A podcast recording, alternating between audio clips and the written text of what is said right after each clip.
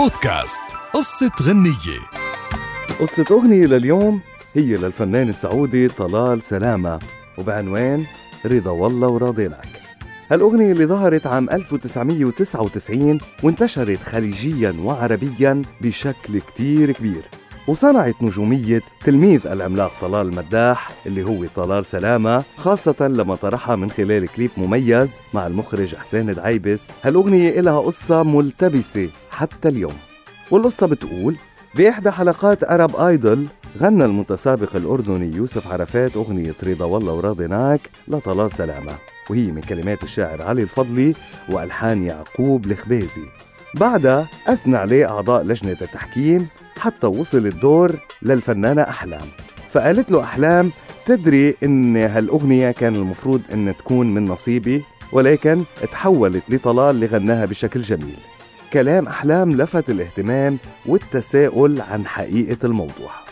وقامت إحدى الصحف الكويتية بالبحث عن حقيقة الخبر حتى عرفوا بأنه الأغنية كانت مرجحة لغنية اثنين لا ثالث لهما طلال سلامة أو فضل شاكر.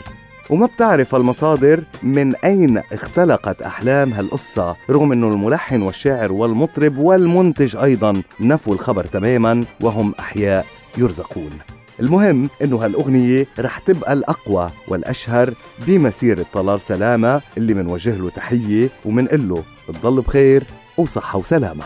رضا والله وراضيناك دلع حتى ودلعناك كافي لا تزودها لو ندري ما زعلناك